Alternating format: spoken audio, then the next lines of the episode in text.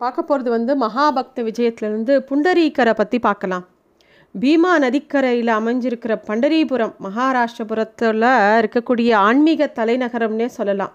இந்த புனித தலத்தோட தலத்தில் தான் அந்த பீமா நதி வந்து சந்திர பிறையை போல் அமைஞ்சிருக்கான் அதனால தான் அந்த நதிக்கு சந்திரபாகா அப்படிங்கிற பெயர் உண்டு. இந்த சந்திரபாகா அப்படின்னா பிறைச்சந்திரன் அப்படிங்கிற ஒரு பொருளும் உண்டு. இந்த சந்திரபாகா நதிக்கரையில் கிருஷ்ணர் வந்து பாண்டுரங்கன் அப்படிங்கிற திருநாமத்தோட ருக்மணி தேவியோட காட்சி அளிக்கிறார். இப்போ கூட போனோன்னா பன்றிபுரத்தில் நம்ம சேவிக்கலாம் எல்லாரும். இந்த கிருஷ்ணர் இந்த பண்டரிநாத கோவில் வரத்துக்கு காரணமாக இருந்த ஒரு கதையை நிகழ்வை தான் நம்ம இப்போ பார்க்க போகிறோம் மகாராஷ்டிராவில் ஜானுதேவர் சத்யவதின்னு ஒரு தம்பதிகள் இருந்தா. அவளுக்கு வந்து புண்டரீகர் அப்படின்னு சொல்லிட்டு ஒரு மகன் இருந்தார். அவ அவருக்கு வந்து பெற்றோர்கிட்ட பெரிய பக்தியும் பாசமும் இருந்தது. அவருக்கு கல்யாண வயசு வந்தது. அவருக்கு கல்யாணமும் பண்ணி வச்சா. புண்டரீகருக்கு வந்து அவர் மனைவி மேலே கொள்ள பிரியாத ஆசை. அந்த மனைவி சொல்கிறதெல்லாம் கேட்டார். காலப்போக்கில் அவள் மனைவி வந்து அவரோட அதாவது புண்டரீக்கரோட அப்பா அம்மாவை அவமரியாதை பண்ணினா அவளுக்கு அவளுக்கு பிடிக்காத மாதிரி நடந்துண்டா. அவ இவரும் அவர் மனைவி சொல்ல பேச்சை கேட்டுண்டு அவரை சரியாக கவனிக்கலை. அவள் அப்பா அம்மாவை சரியாக கவனிக்கலை. அதனால புண்டரீகரோட அப்பா அம்மா ரொம்ப வருத்தப்பட்டு எங்கேயாவது இந்த மாதிரி கோவில் கோவிலாக சேத்ராடனம் போயிடலாம் காசி ராமேஸ்வரம் அப்படி போகலான்னு அவள் கிளம்புறா. அவள் கிளம்பின உடனே அதுவும் பிடிக்கல புண்டரீகரோட மனைவிக்கு. இது என்னது இது? அவள் பாட்டுக்கு கிளம்பி போனால் நம்ம நம்மளும் போகலாம் அப்படின்னு அவள் கேட்க அவர் அதுக்கும் சரின்னு சொல்லிட்டு அவள் அப்பா அம்மாவோடையே போகிறார் போகிற வழி எல்லாம் மனைவியை பார்த்துட்டே வராரே தவிர அப்பா அம்மாவை கவனிக்கவே இல்லை. மனைவியை ஒரு அழகான குதிரையில் உட்காந்து வச்சு அழிச்சின்னு போகிறார் அப்பா அம்மா என்னடான்னா நடந்து வரா. எல்லா இடத்துலையும் அப்பா அம்மாவை சரியாக கவனிக்காமல் மனைவியே பார்த்துட்டு போயின்னு இருக்கார்.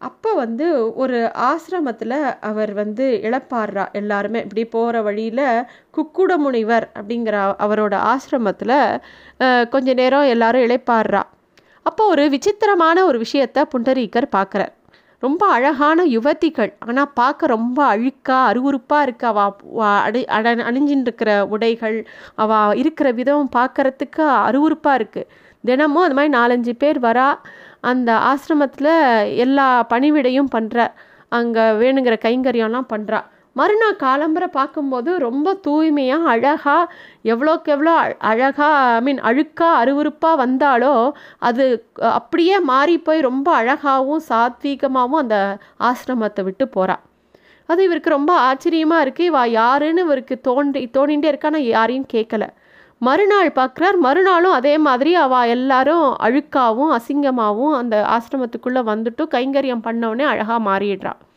திடீர்னு இவர் வந்து அவளை திரும்பி போகும்போது அவள்கிட்ட கேட்குறார் நீங்கள் யார்? நீங்கள் ஏன் இப்படி வந்தீங்கோ? இப்போ எப்படி இப்படி போகிறீங்கன்னு கேட்டவுடனே அவள் எல்லாரும் சொல்ல நாங்கள் வந்து கங்கா யமுனா சரஸ்வதி அப்படி அந்த மாதிரி புண்ணிய நதிகள் நாங்கள் எங்கள் கிட்ட வந்து எல்லா மக்களும் அவளோட பாபங்களை எங்கள் கிட்ட குளித்து தீர்த்துக்கிறா. அந்த அழுக்கு எல்லாத்தையும் நாங்கள் சுமக்கிறோம். அந்த வந்து நாங்கள் போக்கிக்கிறதுக்காக இந்த ஆசிரமத்துக்கு வரோம்.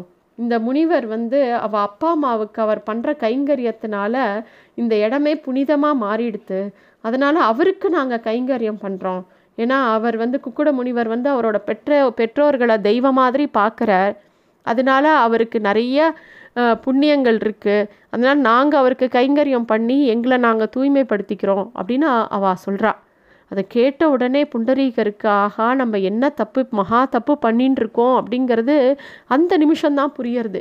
அப்பா அம்மா எவ்வளோ வசதி பகவானை விட வசதியாச்சே நம்மளோட இந்த பூலோகத்தில் இருக்கக்கூடிய தாய் தந்தையாருங்கிறத அப்போ தான் உணர்றார். அந்த நிமிஷமே மனசு மாறி அப்பா அம்மாவை நன்னா கவனிச்சிக்க ஆரம்பிக்கிறார். அப்புறம் அவர் வந்து தினமும் நல்ல இறைபக்தியோட அப்பா அம்மாவை கவனிச்சுட்டே வரார் இந்த விஷயத்த நாரதர் மூலமாக கிருஷ்ணருக்கு இந்த விஷயம் போகிறது கிருஷ்ணர் வந்து ஆஹா அப்படி ஒரு ஒருத்தர் இருக்கானா? நான் போய் பார்க்குறேன்னு கிருஷ்ணரும் ருக்மணி தேவியும் கிளம்பி புண்டரீக்கரை பார்க்க வரா.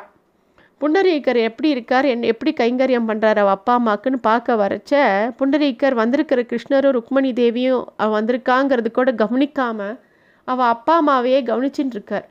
அப்போ வந்து இவா ரெண்டு பேரும் வந்திருக்கான உடனே ரெண்டு கல்லை கொடுத்து இதில் நில்லுங்கோ நான் வந்துடுறேன் அப்பா அம்மாவுக்கு இன்னும் நிறைய பணிவிட இருக்குது பண்ணுறதுக்குன்னு சொல்லிட்டு அவர் அதுலேயே கவனமாக இருக்கார்.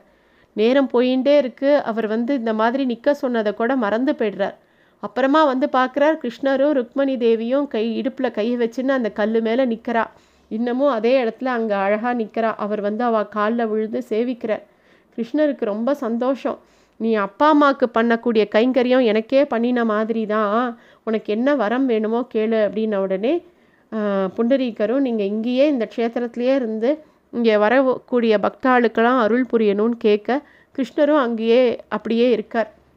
பண்டரிநாதனா அந்த பண்டரிநாதனா அங்கே இரு அங்கே தான் அந்த பந்தர்பூர் அப்படின்னு இப்போ கூட நம்ம எல்லாம் போய் சேவிக்கக்கூடிய அந்த க்ஷேத்திரம் இந்த புண்டரீக்கரால் தான் உருவானது.